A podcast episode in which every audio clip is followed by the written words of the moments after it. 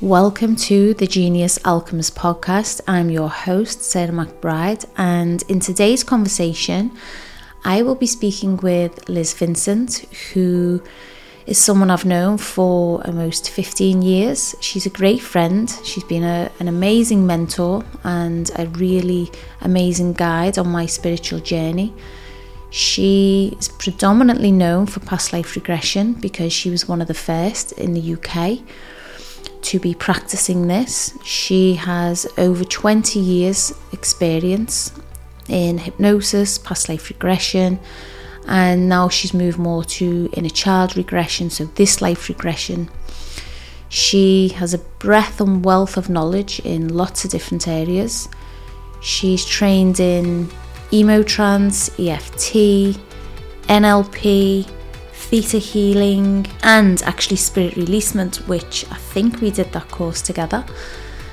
She is someone that I can honestly say has changed my life, and that's why I was so excited to have her on today and for her to share some of her wisdom with all of you.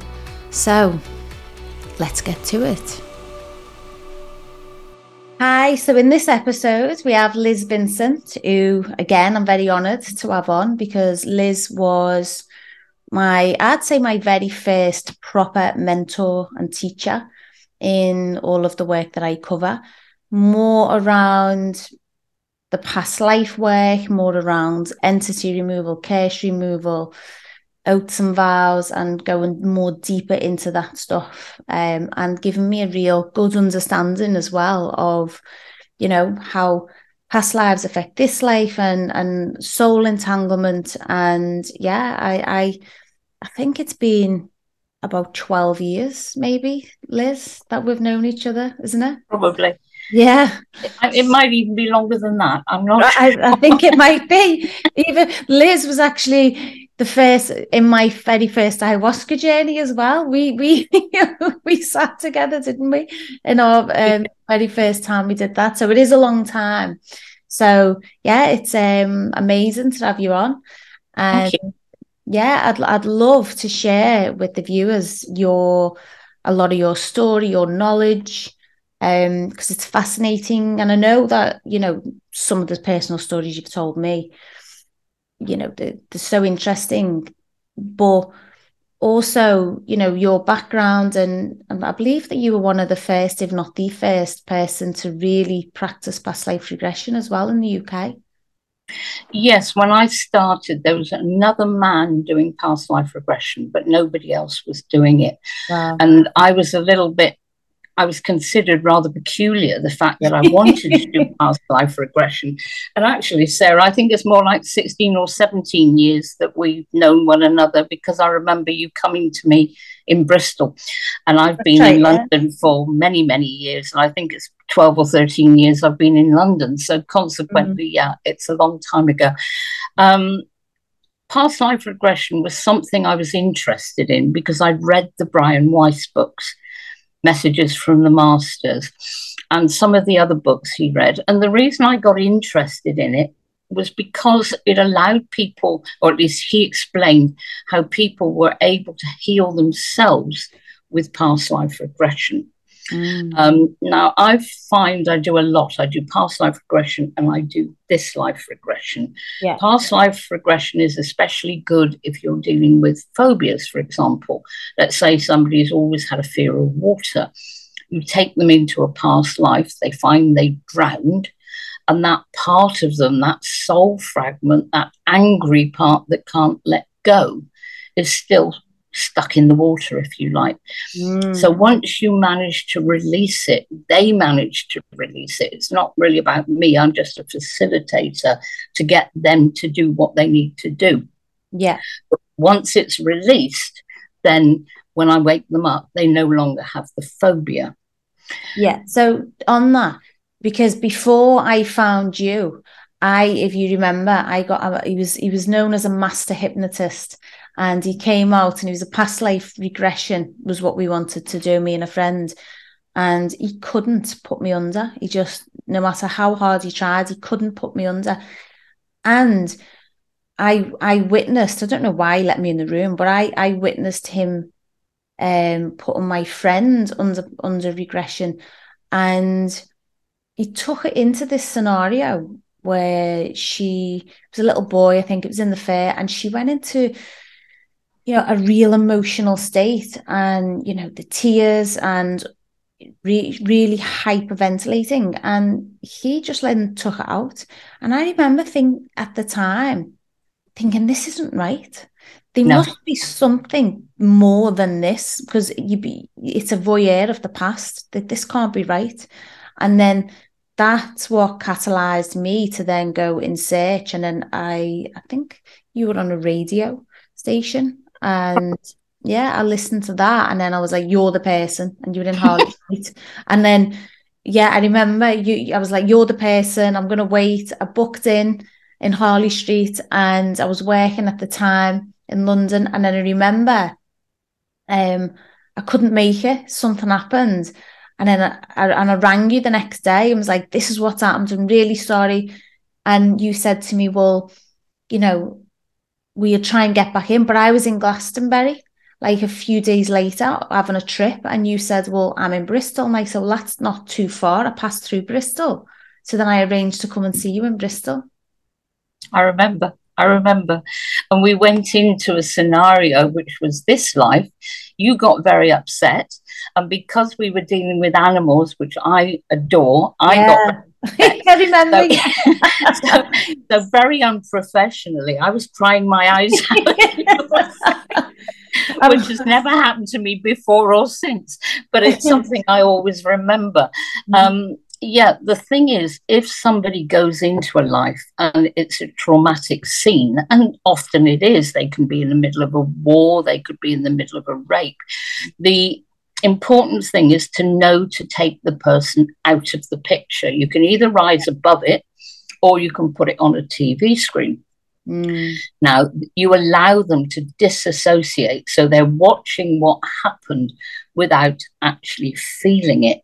Mm. Now, the other thing, as you know from having done past lives, is we're inclined to, to be reborn again and again in soul groups.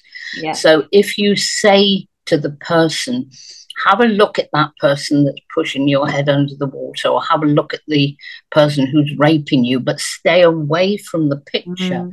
You will often say, Oh my God, it's my dad, or my Uncle Harry, or my ex boyfriend. So we meet people again and again. But if you just take somebody into a past life and they see it, you're not going to resolve it. You have to get them to the point where they understand it, they can step back from it, and they can forgive it. Now, what most people don't understand when they're very angry with somebody, they're actually very angry at themselves. Mm. So it's about them allowing themselves to forgive themselves for having allowed something like that to happen. Yeah. So once they can forgive themselves, they can forgive the aggressor. And once you've done that, then you can allow them to collapse the hologram. Now, it's a bit of an odd expression for me to use, but let's say the picture that's holding them into this fear, whatever mm. it is they're holding on to, is a very strong picture. But once they can forgive it, you collapse the picture, you collapse it, you let it go.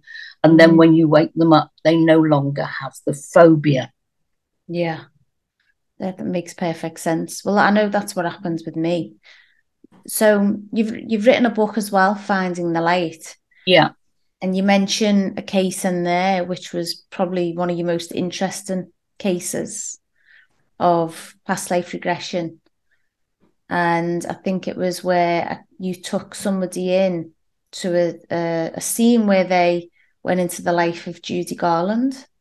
Yes, yeah.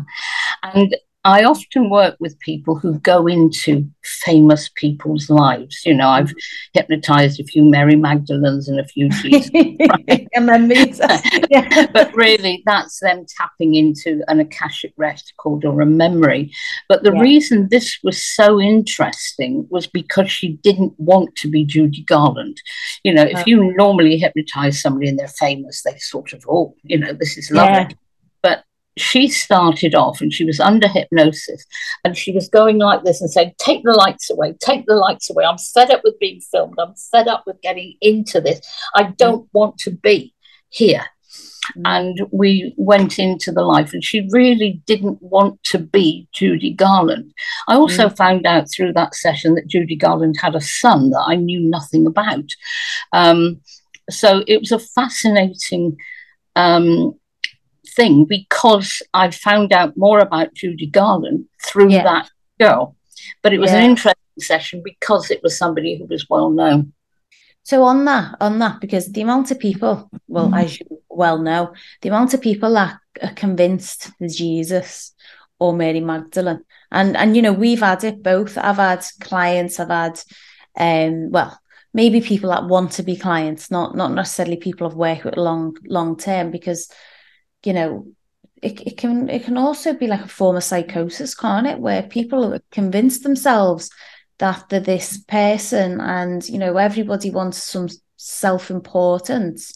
That I find that there's a lot of people who tell me that the the incarnation of Jesus Christ, that the incarnation of Mary Magdalene, and you know, all of these people like it's always a famous Egyptian queen. It's never a servant, you know, or something like that. What what's your take on that?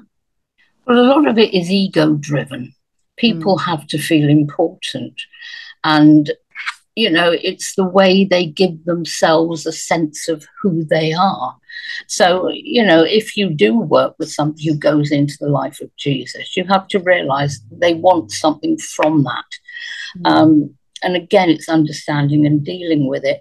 There is something called the Akashic Records, where memories of everybody's lives are held in a sort of record. So, yeah. really, we can tap into anybody's life at any time. And sometimes you take people into past lives and it just doesn't feel true. But at the same time, you have to allow them to do it mm. because whatever it is they've gone into is helping them to understand something in some way. Yeah. At the same time, you can go into a life which perhaps to you would be really boring. I remember going in, um, working with, I can't remember if it was a lady or a man, but this person went into the life and they spent their whole life as a man, as a shepherd. And this man just spent the whole life looking after sheep. And to me, to, to go through that because I took him forward a few months, a few years. He was always looking after sheep.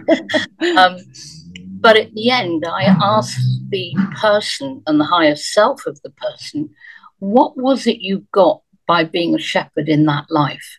And the mm. answer was absolute peace. I could meditate, I could find myself, I lived in a state of absolute peace. And mm-hmm. that's what I have to get back and what I have to remember in this life.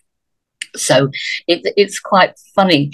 You must never judge what somebody else is getting from a session. You can't sit there thinking, God, this is boring, because yeah. actually it's not. It's giving that person something they need to understand.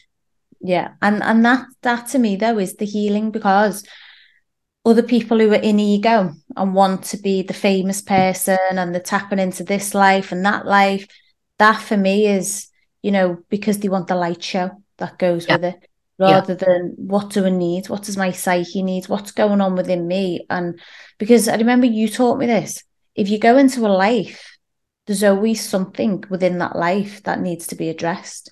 Yeah. So I do that now. So with my clients, as soon as I take them into a life, I know there's something into that life that mm. needs to be addressed. But but also another thing that you show me is that actually sometimes when you're taking people back, they won't even get to a past life because there's things in this life still to be addressed, in a child stuff, you know, could be an ex-partner, anything that needs to be resolved within the psyche from this lifetime. Sometimes we don't even get when we regress them to that past life because there's this life issues that need to be dealt with. Yeah. I work more and more with this life. You know, people will come to me because they think they want past life regression, and they'll say to me, I'm suffering from anxiety, I'm suffering from depression. And I will say to them, that is not past life regression. Past life regression is if you've got a phobia, perhaps you've got an illness like asthma, um, if you're in pain, there can be lots of reasons. But if somebody is suffering from anxiety and depression, you have to do the inner child work. Mm-hmm. Now, sometimes people get angry. Somebody wrote me a bad review the other day because she wanted to do past life regression. I suggested we did this life regression. And she went in and we did some work on this this life, but she decided that she should have been 100% completely healed after that one session. It was my it was my fault she wasn't. So consequently, she wrote me a nasty review. Her exactly. stuff, I can't do anything about it. Um, yeah.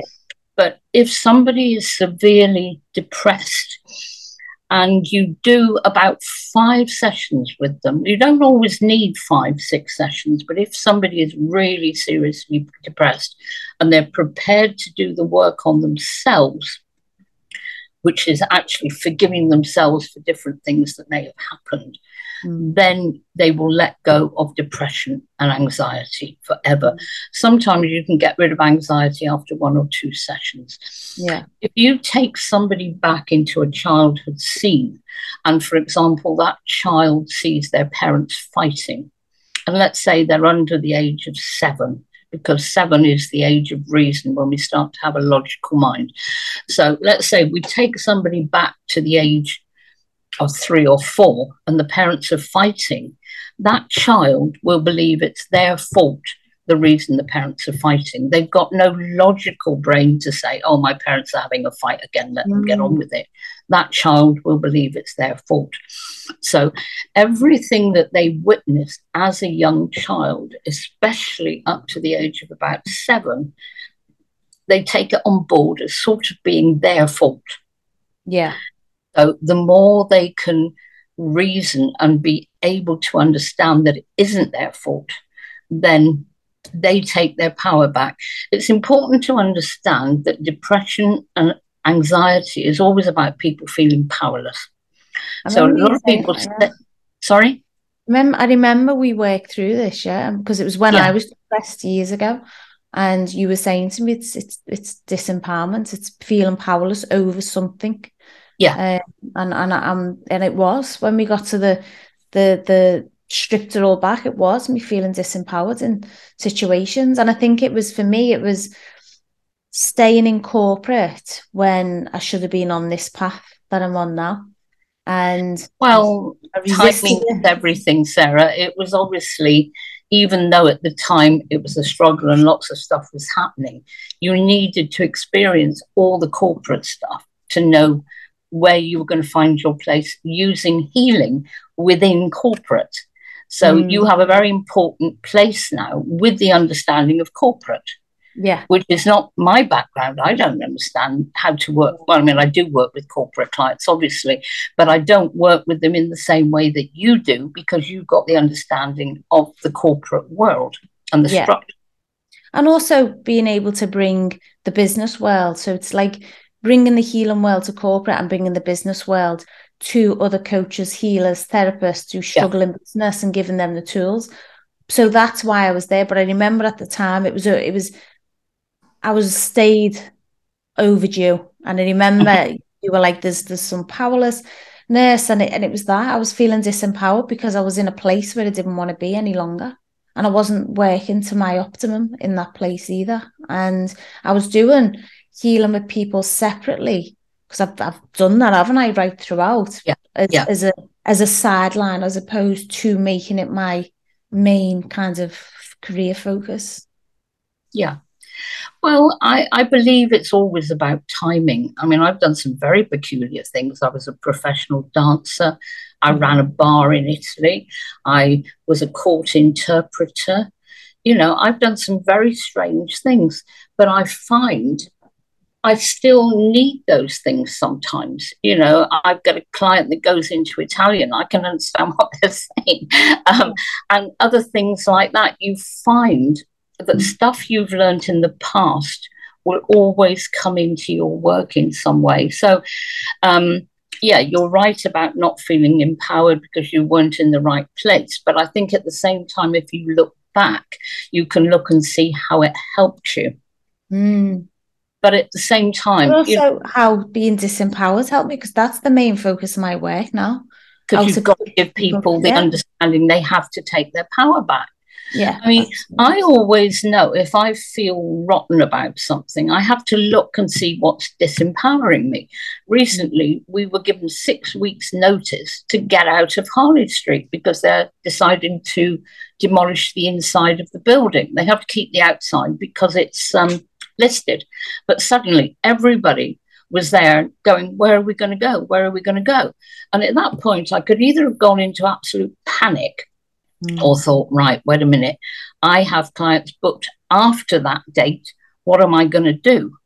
So I thought, right, I have to take my power back. I refuse to give in to the fear of where am I going to go after 20 years in Harley Street.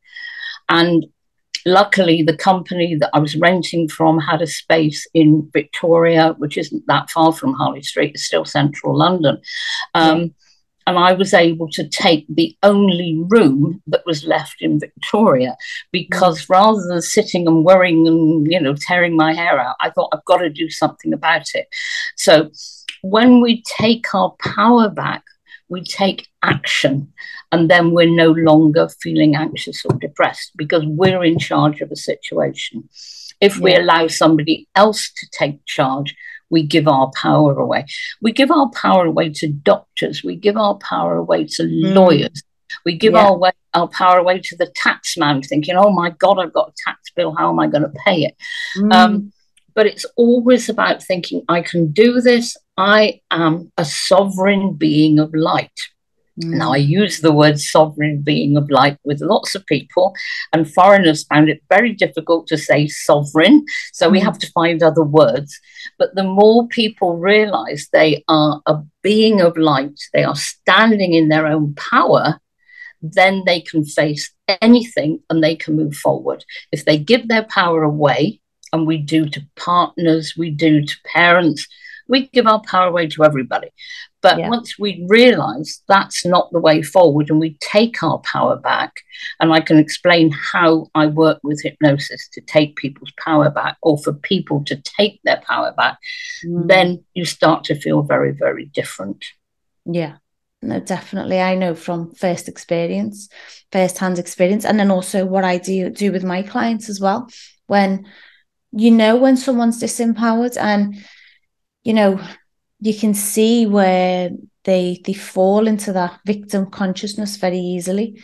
And yeah. it's a it's a learned behavior. They've been doing it for a while and it's okay what areas do we need to take that? And and some of those areas you've just described are the most ideal situation where i find clients are disempowered lawyers for example doctors you know they get told one thing anything to do with legal taxes they get told something and then they go into that fear because you know it's like the white coat syndrome isn't it? Somebody yeah. tells you something who you perceive as authority and then instantly you're not trusting your intuition you're not trusting your own body you're not trusting what you know to be true but you're listening to someone else. Yeah. And you know this is where it's trust the science comes in you know whereas as we know science hasn't caught up with spirituality yet it's just unexplored so you know our our experiences matter I think the interesting thing is about people who will say, come in and say, I'm being bullied by my boss. Now, if somebody says to me, I'm being bullied by my boss, my immediate question is, who were you bullied by when you were a child? Yeah. And they'll say, my mother was a bully, my father was a bully. And then I'll say something like, what about at school? Were you ever bullied at school? Yes. Yeah. So I know this is an ongoing pattern. And I also know if that person leaves that job, they'll go into another job where they're also bullied. Yeah. It's it's a bit like women who are in abusive relationships. They leave that abusive relationship, and the next relationship they go into is also abusive because yeah. they haven't reclaimed their power. Yeah. Now, what I do, I take somebody back to whatever age this started. So let's say mum is a bully and the child is three years old and mum is saying, You've got to do this, you've got to do that. Mm-hmm. What I do in hypnosis, I let the child, whether they're three or even six months old, get very big mm. and I shrink the abuser. So suddenly that person is starting to feel that they have a bit of power. Yeah. Now, I also say to them, we can bring in a helper. Now, with women, we often bring in the Archangel Michael or a fairy because it's something that they can resonate with. With men, bearing in mind we're probably dealing with a five or six year old boy, we end up with Superman, G.I. Joe, Spider Man, or I had mm. Iron Man this week, you know. Yeah. So, so consequently, that little boy suddenly has a protector. So yeah. the little boy can say to the parent, How dare you do this to me? How dare you bully me? How dare you make me feel inadequate. And, and sometimes I'll get people who take the sword of the Archangel Michael and they're thrashing around and they're shouting.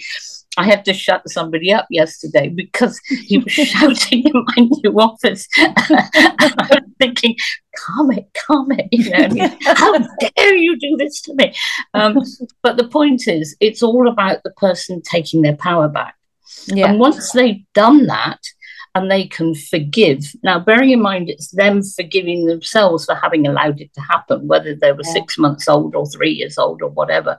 Once they take their power back from that scene, and perhaps you deal with bullying uh, at school, again, you can deal with that in the same way. You tell the bullies off and you take your power back. Um, you take them to the office scene that is going on now, and they will see how the scenario is changed. You can actually take people into the future. I often take people, say, go six months into the future and see what's happening. Oh, that person's left, or that person's treating me completely differently. And that's because they've taken their power back all the way down the line. Yeah. So that's one of the ways of doing inner child work. Mm. It's all about that person feeling they've taken their power back. Yeah. It's a bit like putting Humpty Dumpty together again. People say to me, What do you do? And I say, Well, I put the stuff back in Humpty yeah. Dumpty. Um, so to do the inner child work is really important if it means we help the person get rid of anxiety and depression. If mm. they're in pain, it can be something completely different. It can be past life. Yeah.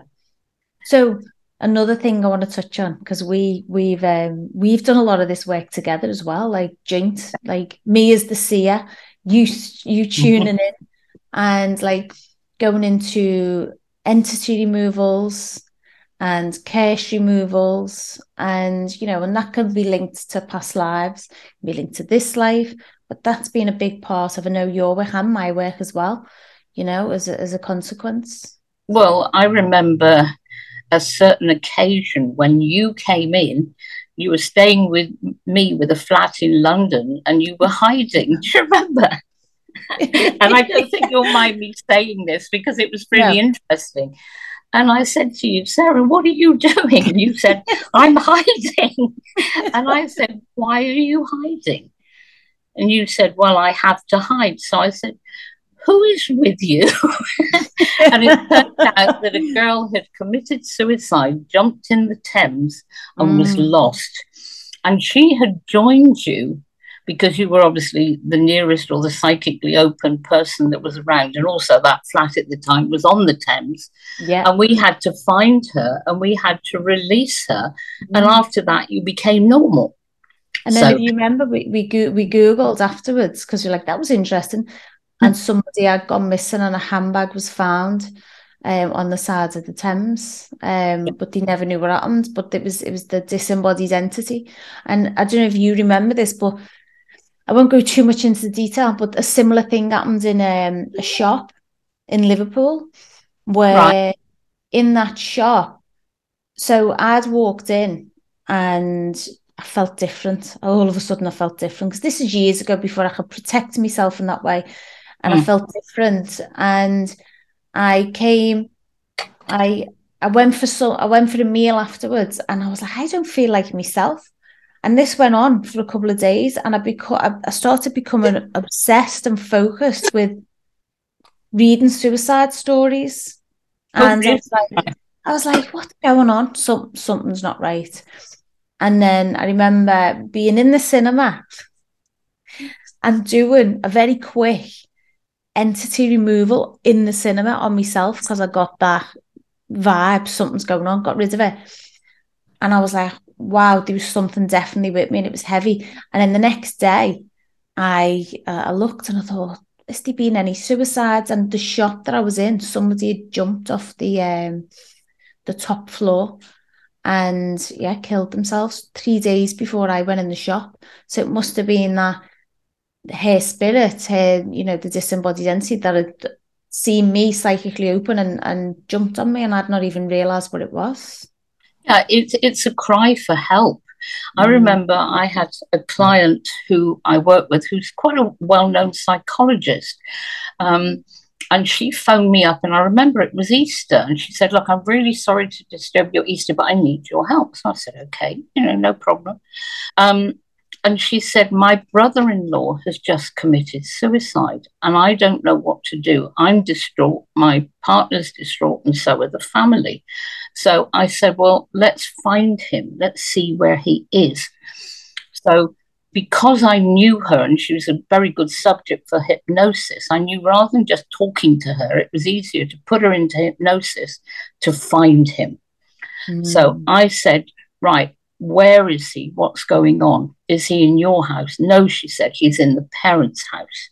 So I said, okay, we have to make him feel safe. We have to make him feel that it's all right. So we brought, brought in an angelic force, and the angelic force took his hand at the same time she was talking to him and saying, Look, it's okay. You have to let go. We're here to help you. And she saw the spirit being lifted out and taken Mm. Um, and after that, she felt peace because he was obviously hanging around the whole family, not knowing what to do, and the family were able to let it go. So you can come across these scenarios, and and they seem ridiculous, but at the same time, it's you know spirit release is very powerful. Mm. Strangely enough, I, I did some work, and this was only on Friday. I did some work with a lovely, very psychic very young girl. And we did some past life work and we did some this life work and we did a lot of clearing. Anyway, she texted me yesterday and said, I feel really funny. I feel really funny. So I, I phoned her up and I said, Look, we need to see, because you were quite psychically open, we need to see if there's something with you. So I took her again into that altered state and we brought the white light through her body. Now, a classic way to see if there is an entity with somebody is when the white light won't go all the way through your body. Mm. And we found two spirits, one from a past life that had come up to be cleared, and something she'd picked up from this life. And then mm. she texted me later on yesterday afternoon. She said, I feel completely normal again. Mm. So, you know, it, it can be a bit difficult because you don't always know when these spirits are going to sort of attached to people, and people can feel really peculiar. Um, mm. Um, the other thing is sometimes I've worked on two occasions with men who wanted to dress as women. I remember one was an American gentleman. I can't remember who the other one was, but I know I've worked with two. Um, and on each occasion, these men wanted to go home and wear women's clothes. Mm. Each time I found that there was a, a very strong woman spirit with them. Once wow. we cleared out the spirit, they no longer wanted to dress in women's clothes. Mm. Now, there can be another example of this. They can have had a past life as a woman, and that woman was a very strong character, and mm. they could have died pretty quickly. Um, and that part of them was still hanging on, feeling like a female. So you have to know if you're dealing with an entity yeah. or if you're dealing with them from a past life and they have to sort of find a way to work through whatever it is they're feeling so they can let it go. But either yeah. way, it's about letting go. Yeah. So that's where the discernment comes in, isn't it? Because as you know, I'm very open psychically. So I've always been able to see. That's been my thing, you know, see. And you've rang me. See, look at this. What are you seeing? because I don't see. I use hypnosis as a tool because yeah. person in hypnosis is able to see. Yeah. And I might hear voices in my head, but I don't actually see. Whereas you can yeah. see it, which is wonderful. Yeah. So so because I've I've seen things in in the past, you know, just what you're saying about, you know, the the entities and energies, I've been able to see.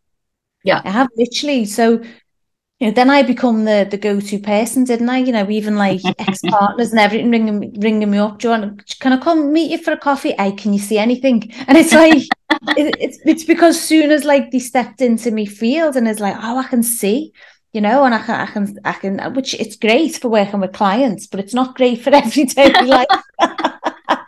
but you're just trying to go out for a coffee or have a meal or go for a walk and you're seeing things. But yeah, yeah I mean, I remember if I wouldn't have met you, I would have thought that I was going crazy.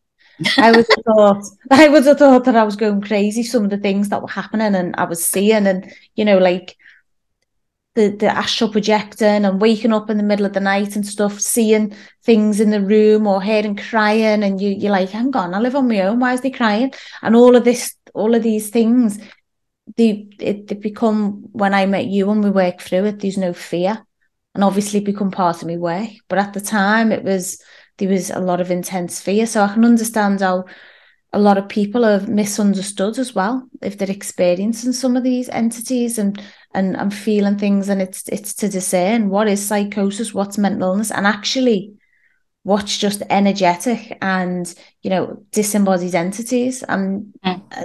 And figuring out with what's what so then you can work with that yeah.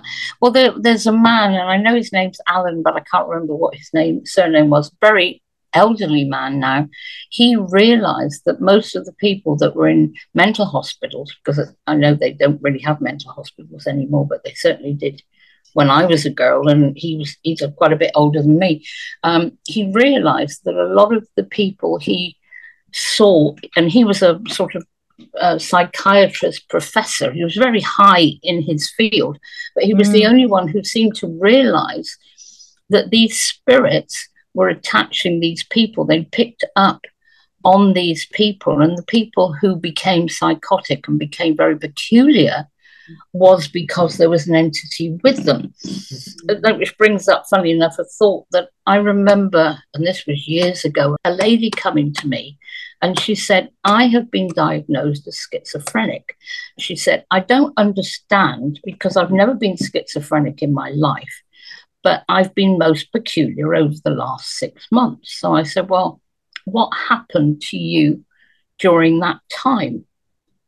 And she said to me, it came on when I went to a Pentecostal church. And I said, What happened at the Pentecostal church? She said, Well, I was obviously open because there was chanting and people talking and, and all of this sort of stuff. But she said, I remember coming out of that church feeling most peculiar. So we found what had happened. She was sat next to somebody who was an acquaintance, not really a friend, but an acquaintance of hers. This acquaintance, the son had committed suicide and he was a schizophrenic. Now, mm. what happened because during that, call it service or whatever it was, she was psychically open and he was mm. obviously hanging around the mother. He transferred himself to her. And then by the time she left the church, she was showing um, peculiar behaviors, and that went on. Once mm. we got him collected. And once we got rid of the spirit and took him to wherever he had to go, she was no longer schizophrenic. She cleared it. See, so it can be something that's really heavy, you know. Yeah. I mean, I've I've had heavy cases like that. So it um, you know, it, it can annoy me when people say, Oh, you know, you can't claim this and you can't claim that. Look, I don't claim anything, especially not medically, you know, don't claim mm. But look at the results. That's all you have to do. Look, look at look at the results. Um, yeah. you know, and what you're saying there, I think is quite common. You know, for people like us when we're working with clients, you know, you yeah. can be something really heavy and then it it it can go as soon as you've resolved that that piece. I had a lady who was a nightmare as far as picking up spirit attachments. You'd clear them and then she'd get another one. And, and, you know, I could even sort of, I remember working with her in Bristol. She was in Bristol and she'd say, Can I go to the loo? And I'd say, Yes. She'd come back, she'd have a funny smile on her face. And I knew she'd picked up another one. Um, and in the end, I said to her, what is going on? I said, something told me. I said, what is the oath and a vow you've made? Mm-hmm. And she mm. said, I've made an oath and a vow that I will always help and clear wayward spirits.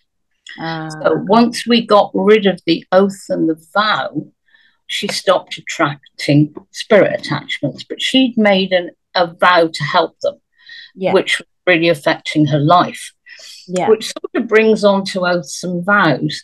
Um, yeah. We often make oaths and vows in different lifetimes. We make vows to love people forever, to look after them forever, um, to always find them, which is why you get these love affairs of people sort of always wanting to find the same person and not being able to find another relationship because they vowed to love somebody forever. But this can also happen with illness. And I remember I had a really interesting case. This guy came to me who had asthma. And we did a lot of work. We did a lot of past life work because asthma usually is past life stuff. We went into lots of scenes where he was uh, sort of a mercenary and he was burning villages and people were being raped and you know, it was pretty hardcore stuff. Anyway, we did a lot of work. We cleared lots of stuff. We did lots of forgiveness.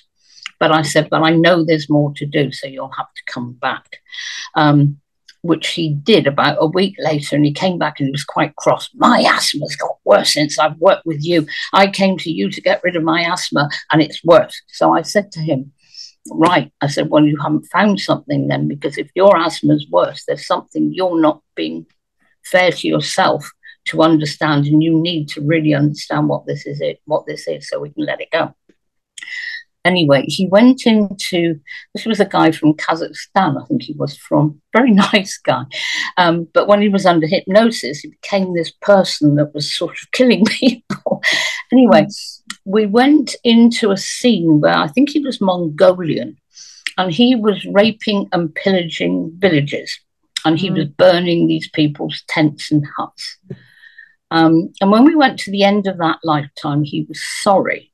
So I said, Can you forgive yourself? And he said, Well, not really. And I said, Shall we try? So we worked on the forgiveness, but something came into my head that he had made an oath and a vow against himself. Mm. And he had made an oath and a vow against himself to pay himself back for all eternity for what he had done hurting those women and children. And the way he was going to pay himself back was he would have the same sort of breathing problems that the women and children had had when he had been raping and pillaging and burning their villages. Mm. So until we got him to get rid of the oath and vow he'd made against himself, he wasn't able to let the asthma go. Ah, but okay. once we got rid of the oaths and vows, then he no longer had asthma. I took him into the future, there was no asthma. Um, I didn't hear from him for a while, but he came back about six months later and he said, It's completely gone. I don't have any asthma at all. Bit by bit, ended up seeing his mother, his sister, and God knows who else. Um. But it can be that people make an oath and a vow against themselves because they feel so guilty about what they've yeah. done that they have to pay themselves back. Well, one one thing I've noticed just on that is when I've been working with clients, every single one of them that I've been doing some sort of clearing, whether it be, you know, entity, past life stuff, it's always they've made an oath and a vow on a higher level. So they've agreed on some level for that entity to be there. So, which is probably why, you know, people come to me as a last resort where someone's tried, you know, doing a tobacco cleansing ceremony to cast it out. They've had an exorcism, they've had all of these different things. But actually, it's been they've agreed to it. So it's not going to go by a third party coming in and trying to cast it. They need to find out what they've agreed to and renounce yeah. and rescind that agreement. Yeah. So, you know, that's that's been a big part as well of, of your work, my work, of the understanding that there's an agreement of, for everything on some level. Yeah. Yeah. Which goes into even cases where I know we you know doing case removal sometimes that person has put the case on the other person but because they've cased them it's come back on them as well yeah yeah, yeah.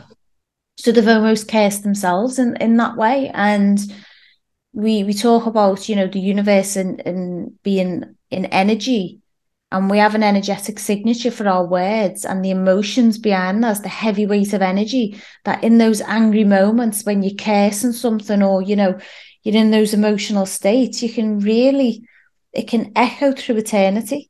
Yeah. Whatever you put on yourself in that moment. So for me, this this works a necessary part of life. I know somebody um somebody quite recently was saying to me, you know, this is like it's not needed you know, past life stuff there or care stuff, all of that stuff. They thought it was like, you know, it's not needed, it's not, it's not necessary. And it's like every single person will have a, a, a blueprint for them that helps them clear what they need to be cleared. Um, however, for me, I've never met anyone as a client. As of yet that's not needed some of this stuff. It might take longer because we're doing a lot on this this life and and you know before we move into the past but i've never met anyone yet that's not needed something where we've went deep into the past or on a higher level in some way. Mm. oh, i agree. But people have to be open to it. They have to be in the yeah. right space um, when I first started doing this work, which I said was it's going to be 20 years, um, I was this very strange lady doing past life regression. I was considered rather odd. And you go into a bookshop, and there'll probably be about two esoteric books in the whole of the bookshop. But what I've found over the last 20 years, now you can go into a library, there's a whole section on it. Oh, um, more and more people are interested in past life regression because they're not getting the answers from doctors. They're not getting the answers from psychiatrists and psychologists. Um, and people that go into counseling. I get so many people that say to me, I've been in counseling for five years, I've been in counseling for six months. And I'll say to them, but counseling has a place. I'm not decrying anybody who does counseling, but it's very left brained they are asking you to logically know what's going on with you. Whereas the beauty of hypnosis is your subconscious mind knows what's going on. Your subconscious mind can find what's going on. So I can do two or three sessions with you, or sometimes even one session, and we can clear out the problem. And you might go, uh, uh you might spend a fortune on counselors just talking and talking and talking for six months or what five years even. I had a woman who was 30 years in counseling and we cleared the problem in two sessions. So, mm. you know, it's understanding. The other thing is tie cutting. A lot of people don't understand what tie cutting is. They'll go to a psychic and the psychic says, Oh, take a sword and, and cut these cords between this person and you will clear it. Well, that's not what it's about we make oaths and vows and promises and contracts and curses and spells, all connect blood oaths, black magic, you name it, you'll have to deal with it. Um, but these people will have etheric ties to whatever's going on. So you can take a sword and cut them and they'll just come straight back on. Whereas if you release all the oaths and vows, all the promises, all the contracts, all the commitments from any lifetime and from any dimension, because remember, everything is multi-dimensional, then you can do the tie cutting. Um, I had a married couple that came to me, and I remember they said, Look, we love one another, but we've both got other partners, but there's like an invisible elastic band that's pulling us together. What do we need to do? So we released all the oaths and vows we cleared everything that was tying them together, and they happily went into other relationships. They remained friends, but there was no longer an invisible elastic band. So, ties, curses, all of this stuff is very, very important. Yeah, I feel like it is. And, you know, I think every modality has its place, you know, more yeah. Kind of mainstream to to more of the, you know, esoteric. But because it depends what someone resonates with as well, doesn't it? If that yeah. person's there. And I know when I work with these corporate leaders, I don't go in with like, right, we're going into past life. I'll go in with let's let's work on some NLP, for example. Let's let's let's look at things in this way logically, and then the rational, and then that's the entry point for me to move more into the other stuff. And I show people rather than tell them. So it's like show them by showing them an experience by taking them to a place, but they can only go there once they've gained trust, and they'll only gain trust when I've done the other stuff first. So because you have got the corporate background and yeah. you know how to work with these people. Yeah, so it's like that's the thing. You can go, okay, I know where I can take those people, and then we can move it bit by bit till then they have the big experience, and then the you know it's it's an awakening as well, isn't it? Yeah. You know, so but yeah, what you were saying about you know psychics and, and you know I have an issue with everyone being a psychic now, and and when I think when when like us, you've got real intuitive and psychic abilities, and you see everybody it's giving people a reading, pulling cards, and it can be really disempowering. It can be a disempowering experience for people because they're disempowering the person because they're like, this is your definitive future that's it when there's multiple timelines to the future and it might not be the best timeline for that person as well no. so you know i think there's a um, it's good that people are waking up to other things and that there's other stuff and they're, be- they're becoming you know they're exploring more of the esoteric but i think there's there's a small negative part where there's a lot of charlatans out there as well who are trying to con people because they think you know, this is something that's good to jump into next. And they think that, you know, pulling some cards for someone and reading the description of the cards and taking someone's money and that's all that needs to happen, you know, and disempowering people, taking a little bit of the power away in the process. Yeah, well, I mean, a lot of women are desperate for relationships. They are desperate to be in a relationship.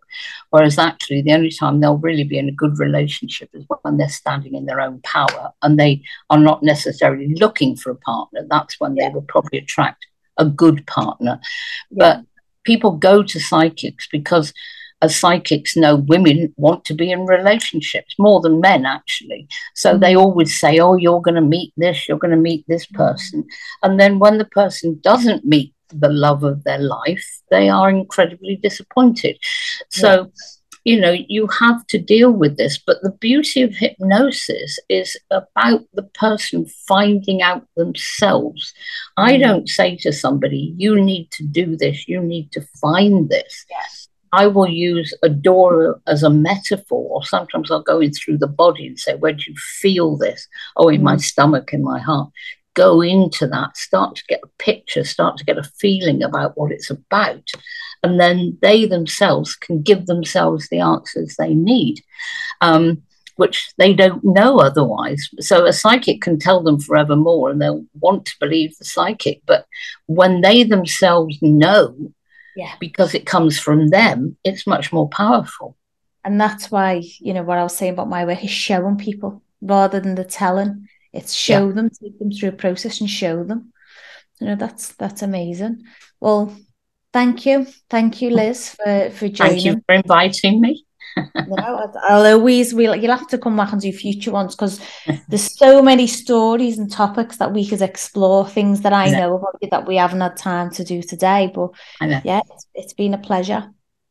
Thank you very much, Sarah. Thank you. Thank you for tuning in to the Genius Alchemist podcast. If this episode has ignited your curiosity or inspired you in some way, then I encourage you to subscribe and share with friends. For those that want to stay in the loop and be the first to know about future episodes, special offers, and free resources, make sure to check out the link in the show notes. By joining my mailing list or reaching out through that link, you'll have exclusive access to all the latest updates and ways that you can connect with me. I look forward to sharing more inspiring stories with you all in future episodes.